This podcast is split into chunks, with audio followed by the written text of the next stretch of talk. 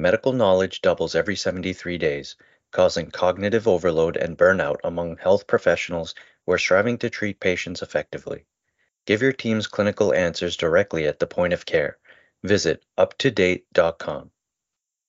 Welcome to the Health Leaders Podcast, the place for peer sourced and solution focused insights for healthcare executives, with new episodes airing every Tuesday. I'm Jay Asser, strategy editor for Health Leaders. In today's episode, we'll be talking about value based care with Dr. Gary Stuck, Chief Medical Officer at Advocate Health. Thanks for joining us today, Dr. Stuck. Well, thanks for having me, Jay. I'd like to start with the news that Advocate Health's six affiliated accountable care organizations generated 128.2 million in total savings through the Medicare Shared Savings Program in 2022. What do you attribute that to, and what lessons about value based care can be learned from that success? We're very, very proud of that. We're, we're, we're uh, grateful to the, the teams that have worked so hard to get us to that place. We focused on unnecessary acute hospitalizations, and we had a 9.7 reduction in those, 9.7% reduction.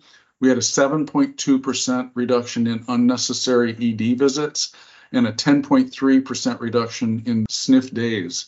So those were some of our focus areas that contributed to the success. Uh, I would say part of the key to our success is that we've been in the MSSP program since its inception in 2012. So we have a lot of experience. We've made our mistakes. We learn uh, what works and, and, pivot each year from our learnings. So that's been um, one key to success. The second is that we've heavily invested in this program. We've been in it consistently year over year and uh, we haven't wavered from that. I think some uh, health systems and providers perhaps get tripped up. They're in and out year over year rather than that continuous commitment and investment. And, and, and it really does take a lot of hard work, and you have to invest in your people, your technologies, and uh, in, and in, and then, as I said before, a look back at, at what's gone well and what hasn't. You also have to have the data capabilities to really find out your areas of focus and where you need to improve care and uh, what, what again what is and wasn't what isn't working based with those data driven uh, results and CMS has set 2030 as as as the goal for getting a lot of the um, care models switched over to value based care. How have you found that to be a push for uh, providers, hospitals, health systems to kind of adopt that uh, in the lead up to 2030? Well, at Advocate Health, we welcome it. We're grateful for where CMS is moving, and, and they're moving in a, in a great space in value based care in so many ways. I would say, what is value? And, and value is you know improving quality, but it's also improving access, lowering the cost. And, and now, as we, we're on the journey with CMS, moving to close the equity gaps. An example of where they've already moved is the inaugural uh, class of ACO REACH this year. And we have in, two instances of that of ACO REACH at Advocate Health, and we're very proud of that. We're proud of CMS for engaging in that good work. And we're going to learn from that, just like we did in MSSP in the early years. Uh, and we'd like to help shape and improve that program to improve care for our patients and, and at the same time make healthcare more affordable because we know we're on a collision course here of uh, just uh, an unsustainable model um, in, in the fee for service world. So we, we see value based care and the direction of CMS as, as, as an answer to uh, the problem that we have of affordability and, and, and, and the gaps in care that we have in quality and health equity. You mentioned fee for service model is unsustainable for the future. I would agree with that in a lot of ways, and I think a lot of people would. In the present, though, how do you how are you finding providers right now being in survival mode because of the economic pressures they're facing? And it would obviously be ideal to get to that value based care model. But a lot of these providers right now are just trying to make ends mm-hmm. meet and keep doors open and taking additional risk on right now almost kind of goes against the business sense of things. So, uh, what kind of incentives can you provide for providers right now to adopt those value based care models? Well, you hit it. You certainly have to make it attractive. And this has to be an attractive model for the payers and for the providers. That everybody's got to win. So if we don't create models where everyone's going to win um, to to hit those mutual goals of improving quality and lowering the cost, it's it's it isn't going to work. Um, I, I, think that using behavioral economics, that you know, if you stand back and look and what what incentivizes physicians and what really incentivizes them is giving great care to patients.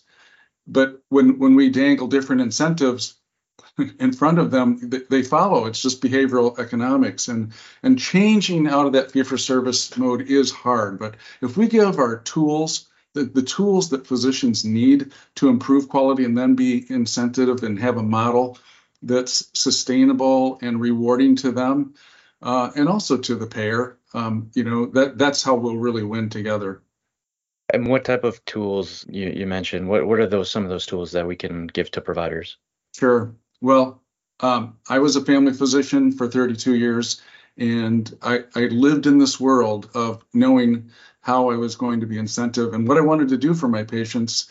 So when I had an, an electronic record that was friendly, which in my career I didn't have that, but I think we're getting there. Um, and then data collection that's you know um, easy, easy and that can cross multiple EHRs so that we can get a, a, robust database to make good decisions and feed that to our physicians. What do they need? Where what are the care gaps? How how can we lay out success? And then just come along providers with you know making their work life balance good, making um, the, the improvements in care understandable, prioritize them and help them lead them along. That they're on the train. And then when they start feeling success like our uh, and I don't want to say just physicians, our whole care team, it's the pharmacists, it's the care managers, um, social workers, our nurse practitioners. It, it's a whole host of folks who are working really hard together. When they get that momentum, and I believe we have that in our system, fortunately, folks can see the light that they're they're actually um, improving care and and making creating a model that's more sustainable, rewarding for patients and the caregivers. Is there a bit of a mindset shift that has to uh, occur within that. Obviously, how we measure growth in healthcare is often determined by revenue and you know what what you're bringing into the bottom line. Uh, obviously, physicians have a, are very focused on how do I improve outcomes, how do I improve care. How can we bridge the gap between those two ways of thinking? Well, I think that does get back to behavioral economics to the modeling and helping folks understand that it's not just transactional. You do more, so you get paid more. Now, if, if you can get the model right, that we're going to pay you to do a really great job, which is what you want to do. And then also hospital administrators and operations folks, helping them to see that if they can get closer to the first dollar to create efficiencies in the, in, in the system, cut out the waste, and, and, and then be rewarded for that and, and come alongside the providers, that is a winner in my book. And you kind of alluded to it a little bit, but the, some of the data capture that is needed to measure quality and some of the requirements that have to be in place with these payers, what type of barriers do they create to getting to that value-based care model and, and how can we find a way to ease them? I think anyway we can reduce the burden on on the physicians. Uh, you know, getting easier data pulls, creating interoperability of um, various electronic uh, health records and other data capture. We just have to make it easier for everyone, and then create that transparency where everybody can see where we're going. And what advice could you give to a provider that is hoping to negotiate a value based contract with a payer, what would you recommend they keep in mind or, or try to hit in the negotiation? The negotiation has to be a win win because the next year it's not going to be sustainable if both parties don't succeed. So it has to be a winner for the payer and a winner for the provider. So keeping that in mind and just putting that on the table uh, and, and being transparent about that and then monitoring that, that's going to create year over year success to build on. Um, so, so that's the first thing. And then I think the other piece for a provider to look at is what current capabilities will drive success. Is there something built into the incentive model that you're not going to be able to build quickly or that you already have in year one or year two?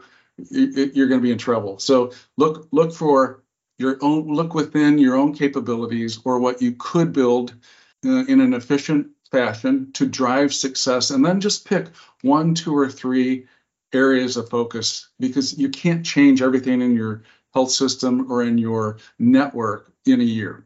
So it may be a, practical example. Um, we we focused early on on reducing unnecessary skilled nursing facility admissions. Not that we didn't provide them when it was appropriate, but we looked at overutilization where there was a, a space of waste and, and actually, the fa- patients and families didn't want long SNF stays or unnecessary SNF stays either. So it was a great patient experience win for us also. So I think just picking one or two of those areas of focus early on and, and, and do them really well, go deep, invest in those areas, and, and, and knock it out and have an early win. That, that also really helps. Uh, how do you see value based care trending both kind of in the immediate future in the next year or so and then long term? What what are you noticing trends wise, and do you see is there a specific model that is emerging as uh, the most favorable right now, or or something you could see coming up down the road? Well, I I, think we are headed into new models no matter what because as i said i don't believe that fee for service is sustainable so i think value based care is the future would there be something else I'd like to see what that is, but uh, I think partnering with our federal government and CMS, I think we're going the right way. And as I mentioned, building out MSSP, making it um, even more efficient, and, and helping um, other systems to, and provider groups to get on the train and, and, and create a win-win there also. And that, but also, I really love that that they're leaning into closing health equity gaps. So I think ACO REACH is something to keep uh, an eye on. We're going to learn. We're probably going to make some mistakes, but I, I really think those innovative models where we can get uh, provider groups and, and ACOs together to work in those and, and experiment a little bit and, and, and then create create that win-win to sustain ability in the future. Great. Well, thank you very much, Dr. Stuck, for joining me on the podcast. I really appreciate your time again. It's a pleasure. Thanks, Jay. Thank you to Wolters Kluwer for sponsoring this episode, and thank you for listening to the Health Leaders Podcast. We'll be back next Tuesday with more healthcare industry insights.